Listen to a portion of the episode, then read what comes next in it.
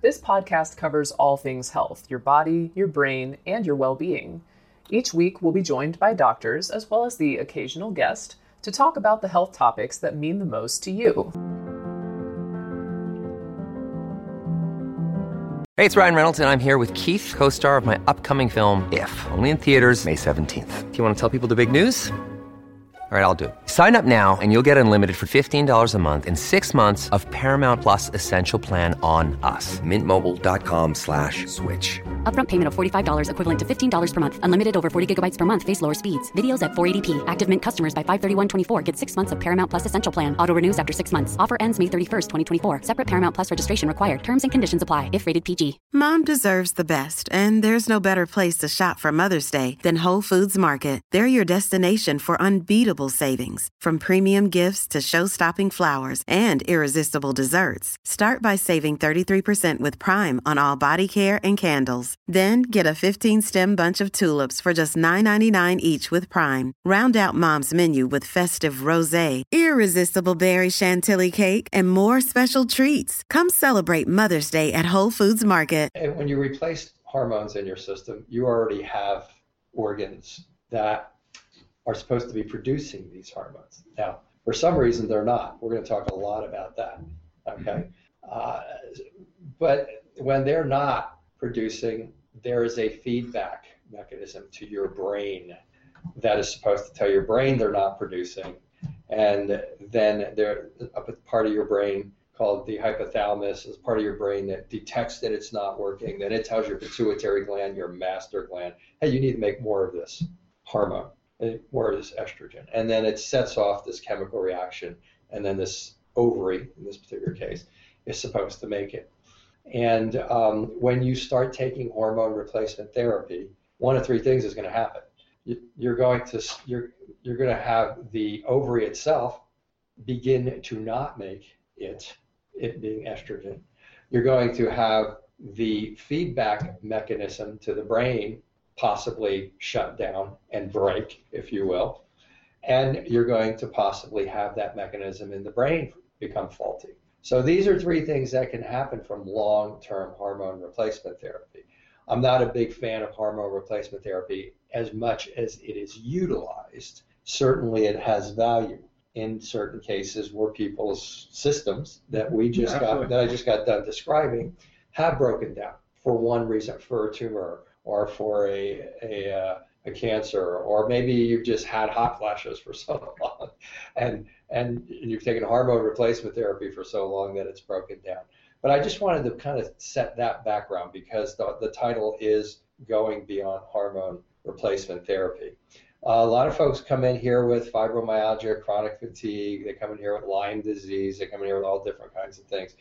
And in, in the females will frequently have hot flashes. It's not why they came in here. Again, like I said in the beginning, this is like was a surprise to me. I was gonna have to like learn to deal with all this stuff, and um, and so it's interesting. But hot flashes and female issues are almost at the bottom of the hierarchical um, battle of what we do. Mm-hmm. In other words, what you're going to find out is is that there's a lot of other things that are causing that, Oh, and by the way, it's not always menopause, and I hope that we're going to discuss that because this is going to be Dr. Gates' hot topic as much as I'm blabbing away here. So these are going to be kind of the highlights. Doc, I came in, yeah, I had the hot flashes. I just figured it's menopause, but then again, I went through menopause like 20 years ago, and I'm still having hot flashes.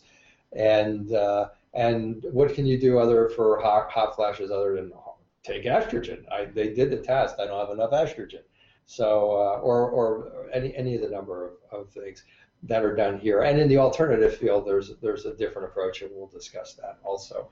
That, that isn't really completely addressing your problem in the way that it could be addressed so that your whole physiology gets better. So, hot flashes. I'm going to defer at this point. I'm going to defer to Dr. Gates. Um, he chose the topic today, so I'm going to let him expound on hot flashes, what they are, and then we'll kind of go into what really causes hot flashes and and how we have seen uh, what we have seen help to resolve them, not just sh- on a short term but a long term basis, um, generally without using hormone replacement therapy. Okay. So relative to hot flashes, just know that good? that's great. Was that good setup? It's perfect. It's perfect. It's so nice having you here rather than me just blabbing by myself for 35 minutes giving a presentation. Okay. so relative, He's more academic, I should, if you haven't been able to tell by now. well, relative to hot flashes, um, just know that it's poorly understood by most of your doctors. They don't really know why they happen. They hardly even understand The what is actually, yeah, the literature, what is That's right. actually occurring in the body. The literature, Right. the research. And I'm not criticizing your doctors. Yeah, these are the people who do nothing but research uh, menopause and hot flashes and Oh, things no. of that nature. The current theory is that it's a problem of the fight flight response in the brain. We have two major sides to what is termed an autonomic nervous system, meaning it's involuntary. You don't have to think about it. So there are these hardwired responses that can come from our brain down to our body and send signals to our body to prepare us to either fight something like a grizzly bear or run away as fast as we can. And then there's another side that's termed the parasympathetic side, which is the rest and digest responses. The current theory on hot flashes is that because the ovaries are shutting down and not making enough estrogen, in an attempt to get the ovaries to work, the brain starts sending hormones from your brain down to the ovaries to get them to work, but also in that attempt, other hormones are sent other hardwired signals are sent to your spinal cord that cause us to have these fight flight responses. And therefore, with a fight flight response, lots of times body temperature can go up, blood vessel diameter can change, and that can cause the sweating sensation as well as the flushing sensation associated with hot flashes. So, that is basically what a hot flash is in a nutshell, but we're going to go into it in much greater detail in terms of okay, so what is the medical treatment for hot flashes, which we've already alluded to, and then really what are the natural treatments that are really, really important that we seem to be getting some really awesome results with across the board. I mean, we've only had one patient in the last four years who has had to go on hormone replacement therapy Uh-huh. after going through our protocol. So, That's, that's a fact. yeah, so it's pretty good. So relative to that explanation, uh, what might help is if you understand the fight-flight mechanism as a stress mechanism. You can almost, as we discuss this, when we say fight-flight, you can think in terms of sh- fight-flight. You can just substitute the word stress. okay, you're stressed. Your brain starts firing, over-firing, preparing you to be able to fight the tiger or run from the tiger. In theory, it's a primitive response. The one thing I'd like to point out about that is that response is only supposed to occur for approximately 20 20 minutes at most. Yeah. minutes at most. Now, there's a great many of our patients who come in here who are in that fight flight mechanism 24 hours a day and have been in that fight flight mechanism for years, 24 hours a day. You can't fall asleep. You can't, you wake up, you can't go back to sleep. Your mind's going a million miles an hour. You know, you're, all, you're, you so, so you, you know, you may have anxiety, you may have a short fuse, those types of things.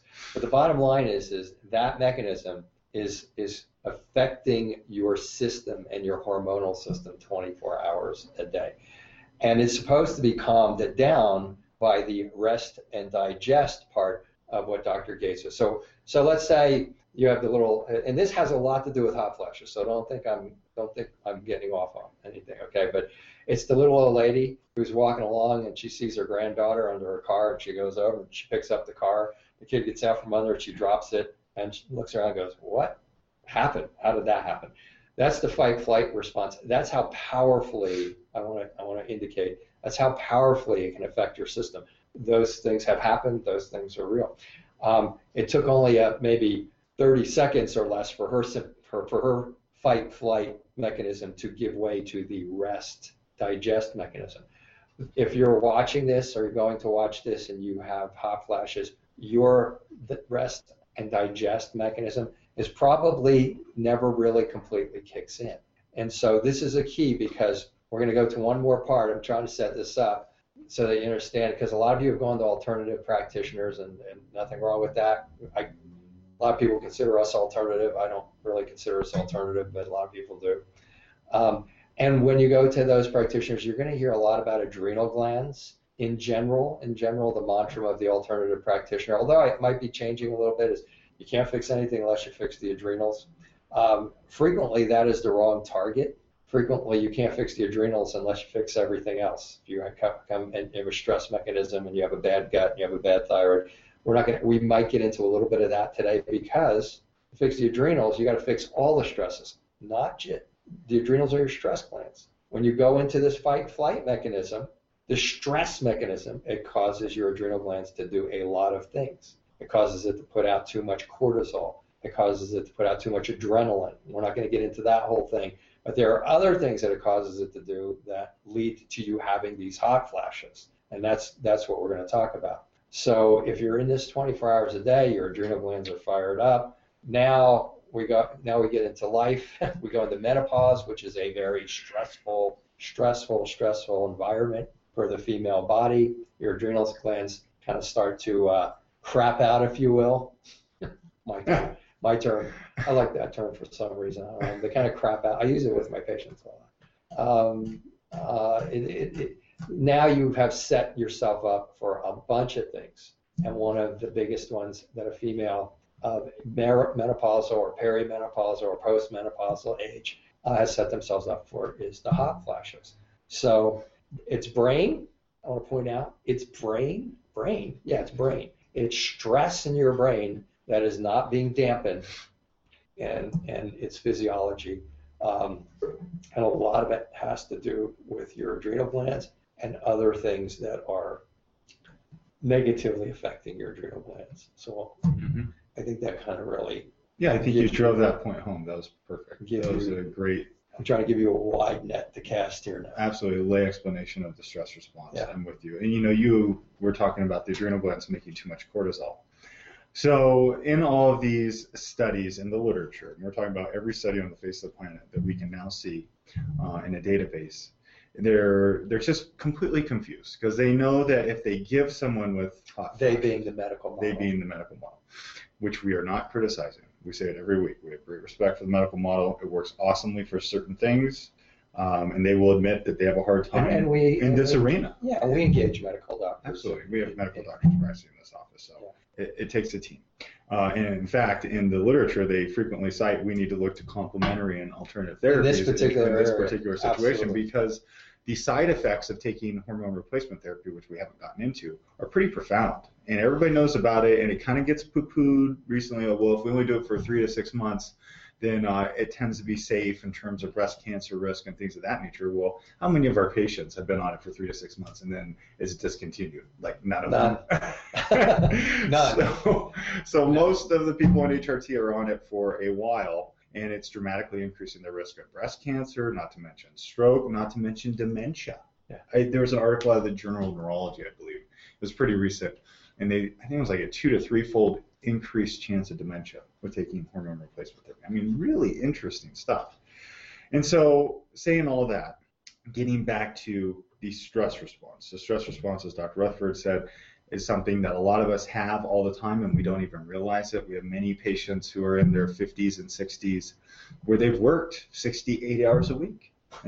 You know, now they're retired and they're completely exhausted. They're relaxing now, but lots of times their brain is still in that fight flight response and it's hard to reprogram the brain out of that stress response. It can be done, but it takes a lot of work.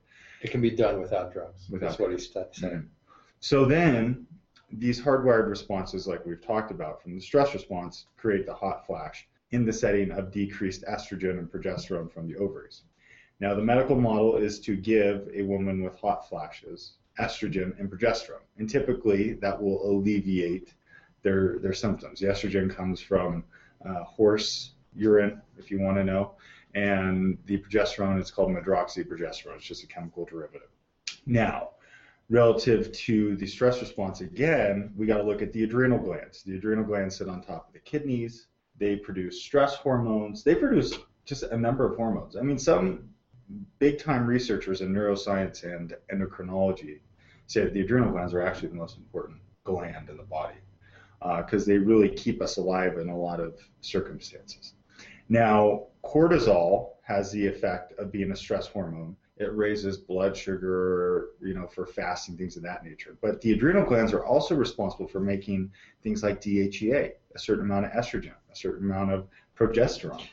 What I think it's important to understand is in a stress response is that these adrenal glands, most people know them as stress glands, okay? And, and, and that point is getting well hammered home. But I don't think, I think it was a surprise to me, quite frankly, when I first really studied the adrenal gland to find out that it, the adrenal gland made many of the precursors.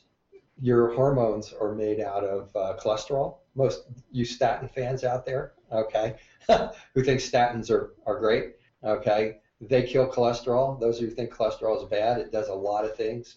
It makes like up like 50% of your brain, uh, 60% of your nervous system. It makes all of your cell walls. Um, it's fairly important, and it, it makes and it's a part of making all of your hormones, and along with some of the precursors that are in the adrenal glands, it makes your female and male hormones. It makes your estrogen, your progesterone, and your testosterone. So if you're stressed, if you're stressed and you have female issues, there's a good reason to believe that the stress may be altering your ability to make hormones especially if you're on a low fat diet and you're taking statin drugs. And I just threw that in there as kind of a it is kind of a professional joke, but it's not a joke. These are the types of things you need to evaluate when you're evaluating somebody who comes in on hot flashes. Yeah, absolutely. Okay. Absolutely. So, uh, and again, I'm just trying to bring it down to a to a kind of a lay person level so that you can understand this, so that if you take this information, you're talking to your alternative practitioner, you're talking to your medical doctor, you you could actually you know converse with them and say, hey, listen, this is this is what I'm telling you is the facts. I'm not I'm not making this up. Okay. It's almost like translating French into Spanish into English. That's what we're doing here. so the literature is its own language, and I have to translate that into what I'm saying here. And then Dr. Rutherford is just wonderful at translating it into really the jargon that everyone else is going to understand. Because that's you. That's everyone you. else. Exactly. Am I accurate in saying that? Yeah. Okay. And so the adrenal glands, as we were saying, make stress hormones, but they also make a lot of other hormones. And we're seeing that once somebody is in menopause and they're having these hot flashes, they're typically making too much cortisol or the ratio of cortisol to these other hormones involved in uh, they're termed sex hormones like DHEA, progesterone, a little bit of estrogen. Those are not being made enough because your brain is in this stressed out state. So it's saying, okay, put everything into the stress hormones. Meanwhile, now your ovaries have shut down, and then now your adrenals aren't making anything either. So it's no wonder that you're having hot flashes and that they're completely uncontrolled. And you've been stressed out for 50 years. and that's your brain's hardwired response now. Yeah. So that's what I'll say on that. I'll let you continue. We have we can go into blood sugar and a number of other things here pretty soon. Well, why don't you? Okay, so the basic hot flash is Oh, and let me just, we're, okay, the basic hot flash is you get stressed, you go into this fight flight response. Mm-hmm. And I actually didn't catch the the the, um, uh, the study that you were saying. Relative to the brain and what they're talking Re- about. yeah, relative to the fight flight syndrome and how it created the hot flash in and of itself. Okay. Want me to go back through that? Well, I do because I wanted to delineate for the patient and I, the the mechanism between, for example, you can. I have a lot of people come in and they say, "Well, I think I'm getting hot flashes." And I say, "Well, do you sweat? do you feel like hot inside, or what is it? Do you just sweat, or do you like have this like feeling of like every fiber of my being is about to you know be lit off by a match and I'm hot?" And if you're just sweating, um, it may just be an adrenal response. It may not actually be this response. And then in that case, the adrenals is the target uh, that we'll talk about a little bit. But if you're, I guess I just want to repound home the point that there, this mechanism where you get, um, where, you, where you go into the fight flight mechanism, you stay there, then the um, that overloads the mm-hmm. spinal cord it's something called the intermediate lateral nucleus that goes down your spinal cord, and then that goes to the uh, adrenals, and then that creates the actual heat. How? So we have like say you're. Uh, I, these are the questions that Okay, fantastic. So say you're outside on a cold day like today, standing naked. Eventually, you're going to start to shiver. Your body is trying to warm itself up, and those are hardwired responses coming from a certain part of the brain termed the hypothalamus, and they talk to a little part of the brain termed the pituitary and that pituitary will send hormones throughout the system to warm you up, as well as there are hardwired responses coming from the hypothalamus, hypothalamus down to the spinal cord to do the same thing. Okay. Okay, so that's number one. And then we, did you want to? Yeah. Okay, and then the ovaries in this setting of hot flashes are now starting to produce less estrogen. And so the brain is getting confused. It's saying, okay, ovaries, come on, do your job. And so it starts sending signals to the ovaries to get the ovaries to produce more estrogen. But the, est- the ovaries are saying, we've been doing this for 30, 40 years. We don't want to do this anymore. We're done. There you go. And so, because of that, the brain starts to go into more of a fight flight response and starts sending other signals to the adrenal glands as well as hardwired signals down our spinal cord to initiate a stress response in an effort to get the ovaries to try and start producing estrogen. So, it's kind of like we're trying to go to the backup system, but it doesn't work. The problem becomes if the person's already been under a lot of stress for a number of years and their brain is in that pattern, now we're talking they're going into this fight flight stress response on a whim now. And that's creating this hot flash phenomenon where they're getting hot, they're sweating, now their blood vessels are changing, their face turns red, all of these, maybe their face, maybe other parts of their anatomy turn red, and all these different factors. Because they know this because they see increased what's termed norepinephrine. It's just a chemical it's termed a neurotransmitter. And norepinephrine goes up when people are in having hot flashes as well as stress responses. So that is the basic Okay. brain neurochemistry of a hot flash. Okay. And that's what I had wanted to be able to represent as to how that, what effect that has on, on the ovaries and the estrogen, because the estrogen is where it's at. As far as, pa- as far as patients come in here, no, uh, you know, it's menopause, I need estrogen. Right. That's, that's basically what you know. That is the pathway and the mechanism that has to be dealt with for your hot flashes to come under control. So, how do we do that? So how do we do that? We've observed clinically that working with the adrenal glands, the stress glands, again, has been the the deciding factor in allowing patients with hot flashes to get better. In working with the adrenal glands, what we've been doing is that we have allowed the adrenal glands to work better so that they can make not only more cortisol, but more of the other hormones, as I talked about, that are not being produced, these sex hormones, because everything was going into the stress hormone cortisol. And we actually can supplement people so that they have more precursor to, which is one biochemical pathway before making cortisol, so that they can make cortisol, but also things like DHEA and progesterone. And then we can supplement with a few of those hormones as well, or we refer the patient for medical intervention for these hormones over here, these sex hormones. And with that, we've observed just the most striking changes with hot flashes, coupling that with calming down the stress response from the brain. So it's kind of like where is your engine revving at? Is your engine revving at 3,000 RPMs when you're driving down the free freeway, or is it revving at 9 to 10,000 RPMs? If it's revving at 9 to 10,000 RPMs all the time, that's a problem. The analogy here is that 9,000 RPMs is the stress response of the brain of most people with hot flashes. So it only takes a little bit of drop in. Yeah, your threshold lowers, and it now, where before you wouldn't get upset, now you. Exactly. So you're always there, and so you you lose a little estrogen, and then wham, you initiate the response for a hot flash, the stress response. What we do is we calm the brain's response to stress down, so that the threshold there is not as high all the time. And we do that in conjunction with working with the adrenal glands, and we've just had phenomenal changes relative to hot flashes. Okay. And, and, I was actually writing something down here. So you so oh, so if I repeat any of this, forgive me. Stress response from the brain, and did you indicate that that could be done without Xanax and without, It can be done Okay. without Xanax. I did not indicate that. And that's okay. We'll talk about that in a second because there's a lot of really cool things that are so my yeah, sometimes we we've strived here to try to make the treatments pretty simple. Because if they're simple, people are going to do them. And if they don't take an hour to do at home and if you don't have to become a Zen yogi, which is fine, don't get me I'm I'm all, I'm all over meditation, okay? I think it's phenomenal. But I mean, most people aren't going to spend 10 years figuring out how to go into a meditative state.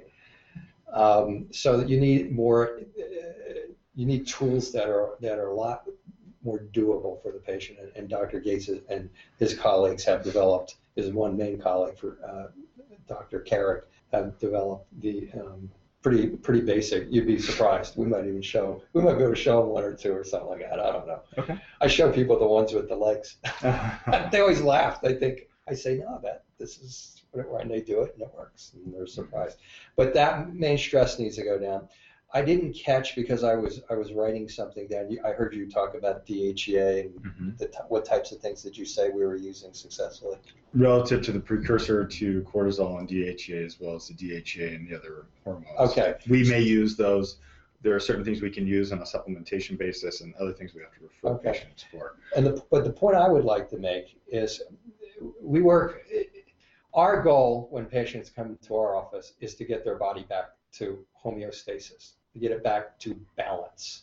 There is an exquisite balance that your body craves, and when you get to that balance, things work. You do well. You either get sick, you don't, you either don't get sick, or when you get sick, you get out of it real quickly. You don't get the things other people get. You don't get fibromyalgia. You don't get chronic fatigue. You don't get any of that stuff. Okay, but there's a lot of things attacking that balance. And those things attacking the, that balance are stressful.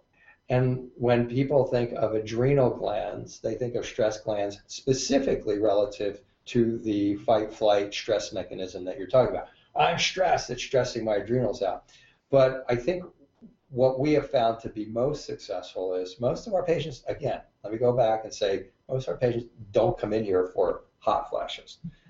I, I mean, I can almost think of nobody that's come here for hot flashes, and we've treated hundreds of them, okay? Because the fibromyalgia patient doesn't have the precursors, so they're under a lot of stress. Their pain is causing stress on their adrenal glands. Mhm. Most of them, most of the fi- I'm just I'm just using one example here, so forgive me, but I'm using fibromyalgia as an example. Most of them have an autoimmune thyroid called Hashimoto's. We've done uh, uh, we've done a, a presentation broadcast on that. You, you can access. Um, and uh, Hashimoto's is stressful to the adrenal gland. So if you don't calm that down, um, you're going to have a tough time even with the even with protocols that you just got done mess, uh, mentioning. Um, most of them have gut problems, and specifically small intestinal problems where they have um, food allergy. Food allergies stress stress out the system. That stresses out the adrenal glands. Since this is one of the one cases where if you don't fix the adrenal glands, you don't fix anything else.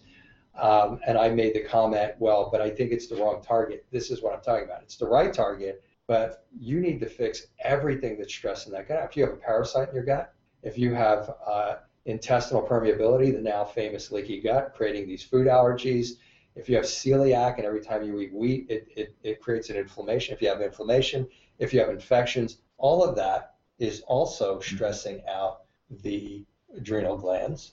And it's been my feeling that the reason that the success rate um, with the with the with the methods that we're using is so high with the methods that you discussed just now is because that's all being True. taken out. Protocols. And now you have a much clearer uh, picture of what needs to be done with the adrenal gland. That's an awesome point. And I'm saying that because I, I do, I think one of our biggest challenges as physicians today in getting people better, and we talked about this briefly yesterday, was is patient selection. In fact, we talked about it last night.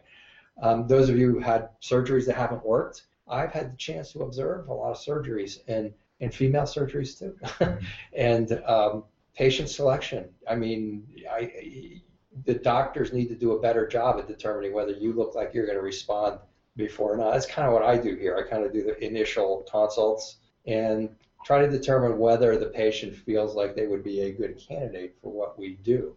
And I really think that patient selection has a lot to do with it. And then once you have a patient so properly selected, I really think that calming this system down and then applying the methods that Dr. Gates just uh, alluded to briefly, I really think it's labor more. It's more labor intensive. It's a little bit more tedious. It's a lot more tedious. But you know what? It gets the job done now and long term, and then it gives the patients the tools to stay better without hormone replacement therapy most of the time.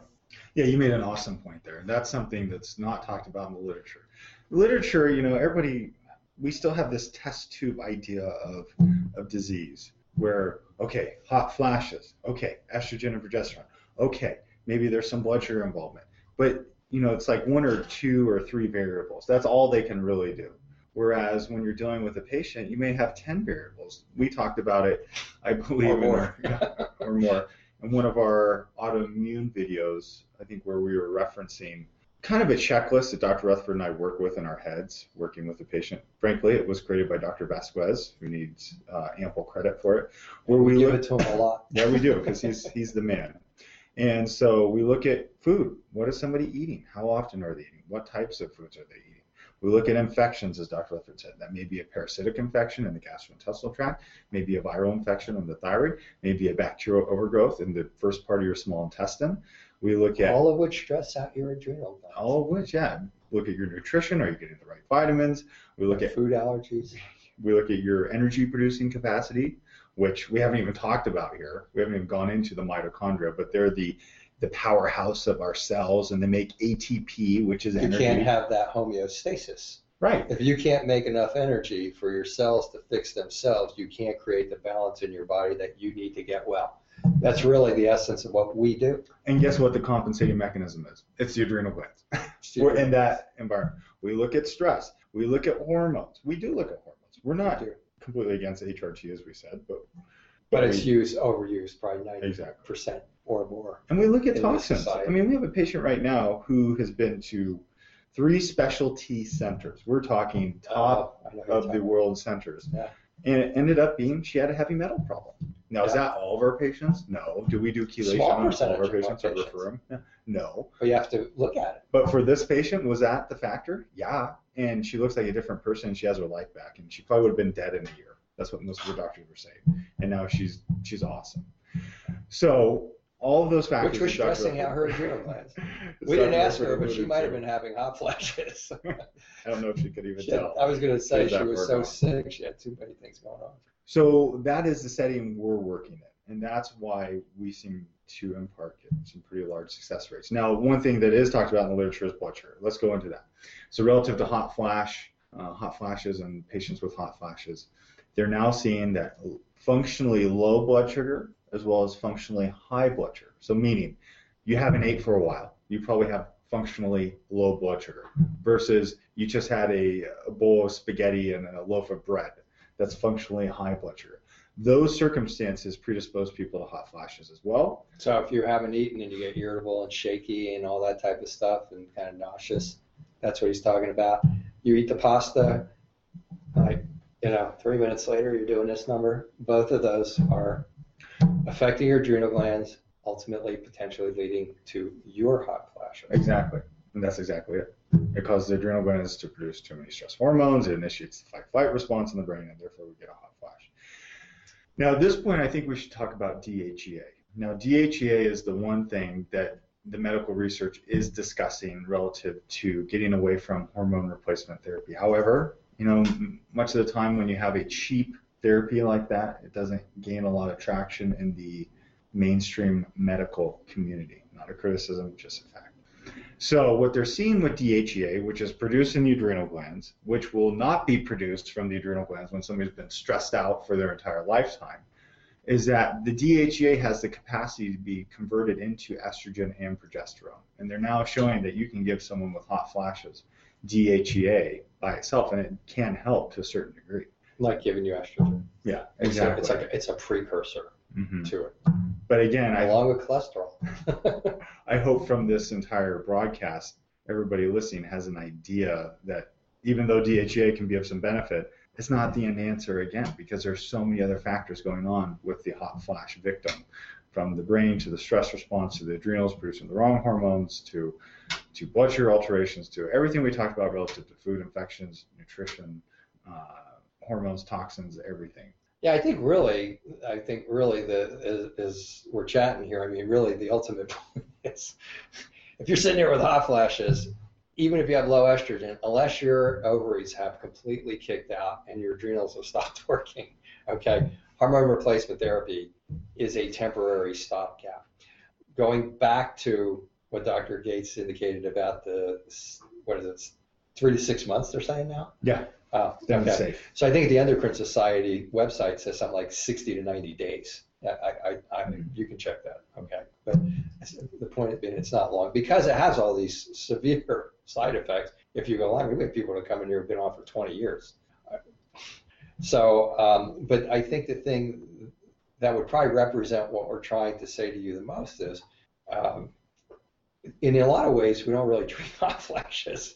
In a lot of ways, people come in with all these other things: peripheral neuropathy, chronic fatigue, fibromyalgia, even even migraines. How stressful is that to your adrenal glands? Okay, even migraines and and oh, menopause. I'm in menopause. I can't lose weight. You know all these different types of things.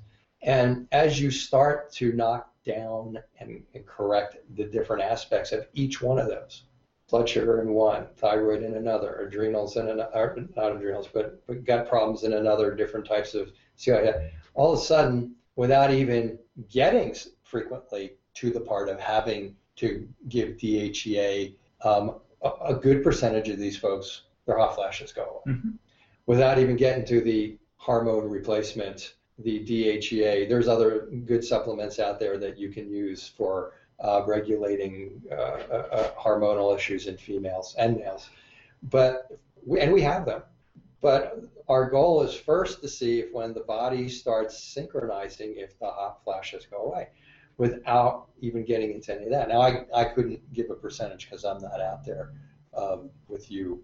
Uh, what would your percentage be of people who even you didn't even have to get to the point of giving them DHEA or any of oh, any, yeah. any of the uh, not to advertise. Well, yeah, it's a, it's probably 40 to 50 percent. Okay, so 40 50 percent. So 40 50 percent of you can get rid of your hot flashes simply by getting your stress mechanism calmed down. That's not so simple, maybe. It is and it's not. Dr. Gates can discuss that.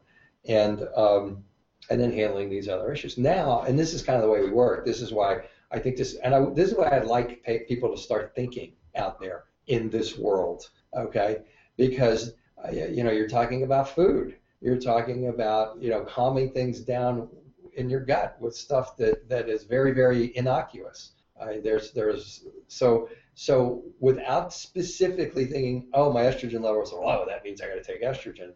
Um, know that if you take steps to get yourself cleaned up and in good shape, that frequently that'll go away. Then the next step would be to utilize the procedures that you're talking about with the DHEA, uh, other precursors. There's other there's other supplements that can be used. I'm, I'm basically referring to the Apex stuff. We happen to use a lot of Apex stuff. We're not saying they're the only guys, but mm-hmm. we found them to have really good supplements. They're not the only supplement that we use either. Mm-hmm. But um, I, am relative to some of the uh, ingredients and, and herbs in those. And now, if that doesn't ultimately work, it may be that your adrenals or your your ovaries, particularly, may be atrophied. If you, I mean, if you've been taking hormone replacement therapy for 20 years, your ovary may not be producing anymore. And you know, the interesting thing is that I mentioned there was one who has not improved in terms of their hot flashes in four years. Actually, now I reconcile back, there have been two. And both of those were in persistent, stressful circumstances. And they both, meaning one is has an extremely stressful job, and the other one, her marriage was, let's just say, it was kind of on the rocks. and she didn't feel like she could fully express herself, and she kind of felt mentally beaten down. And we saw in those cases when they had some alleviation or when they weren't with the stressful husband or they weren't at the stressful job, the hot flashes came under com- complete control with what we were doing. Even with their ovaries being completely shut okay. down, even with their adrenals being shut down. So stress is such a huge factor in all this clinically that we've observed. The research is now starting to show it.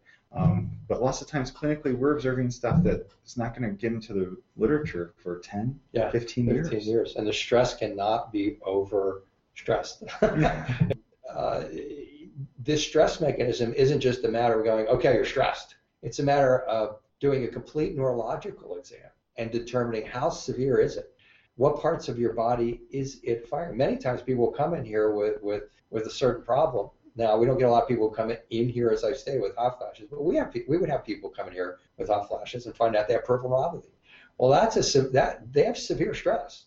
Okay, so that helps us to understand what that patient is up against. And all I'm trying to do is draw to you the fact that hot flashes are not about hormone replacement therapy, at least particularly not right off the bat, because hormone replacement therapy doesn't address any of those things and then allows those, oh, I'm sorry, I'm not supposed to hit the table, and it doesn't address any of those things, and it allows it to perpetuate. Right. And the hormone replacement therapy actually now puts you in a position where you're going to be dependent on that for the rest of your life. Exactly. You're not into the cause of the problem. So, for those of you out there suffering with hot flashes, we know how miserable it can be. We are not in your shoe. It can be miserable. It can happen every five minutes, every half hour. You don't know what's happening. It happens in the middle of the night. It wakes you up. You can't sleep. It drives you crazy. I mean, we, we've heard it all. Now, by the end of this broadcast, I think that you should know the underlying mechanisms. We think you should know the underlying mechanisms behind the hot flash in terms of how important the stress response is relative to a person being predisposed to getting hot flashes, as well as the relationship of hot flashes to the adrenal glands, which you probably have never heard about. And so that you know that you don't necessarily have to be you know, bound to taking hormone replacement therapy for the rest of your life, therefore increasing your chance of, uh, of a stroke, increasing your chance of dementia by two to three times, and increasing your chance of having breast cancer. If you're if you're enjoying this, then then you know please don't miss next week. Next week is kind of a big big deal in most people's uh, uh, journey to wellness. So okay, that's it for this week.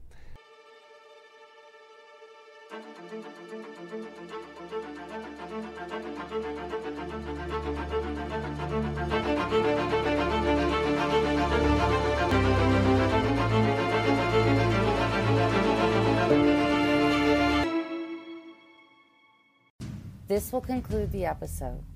Thanks for tuning in. If you like what you hear, please leave a comment and subscribe. Thank you.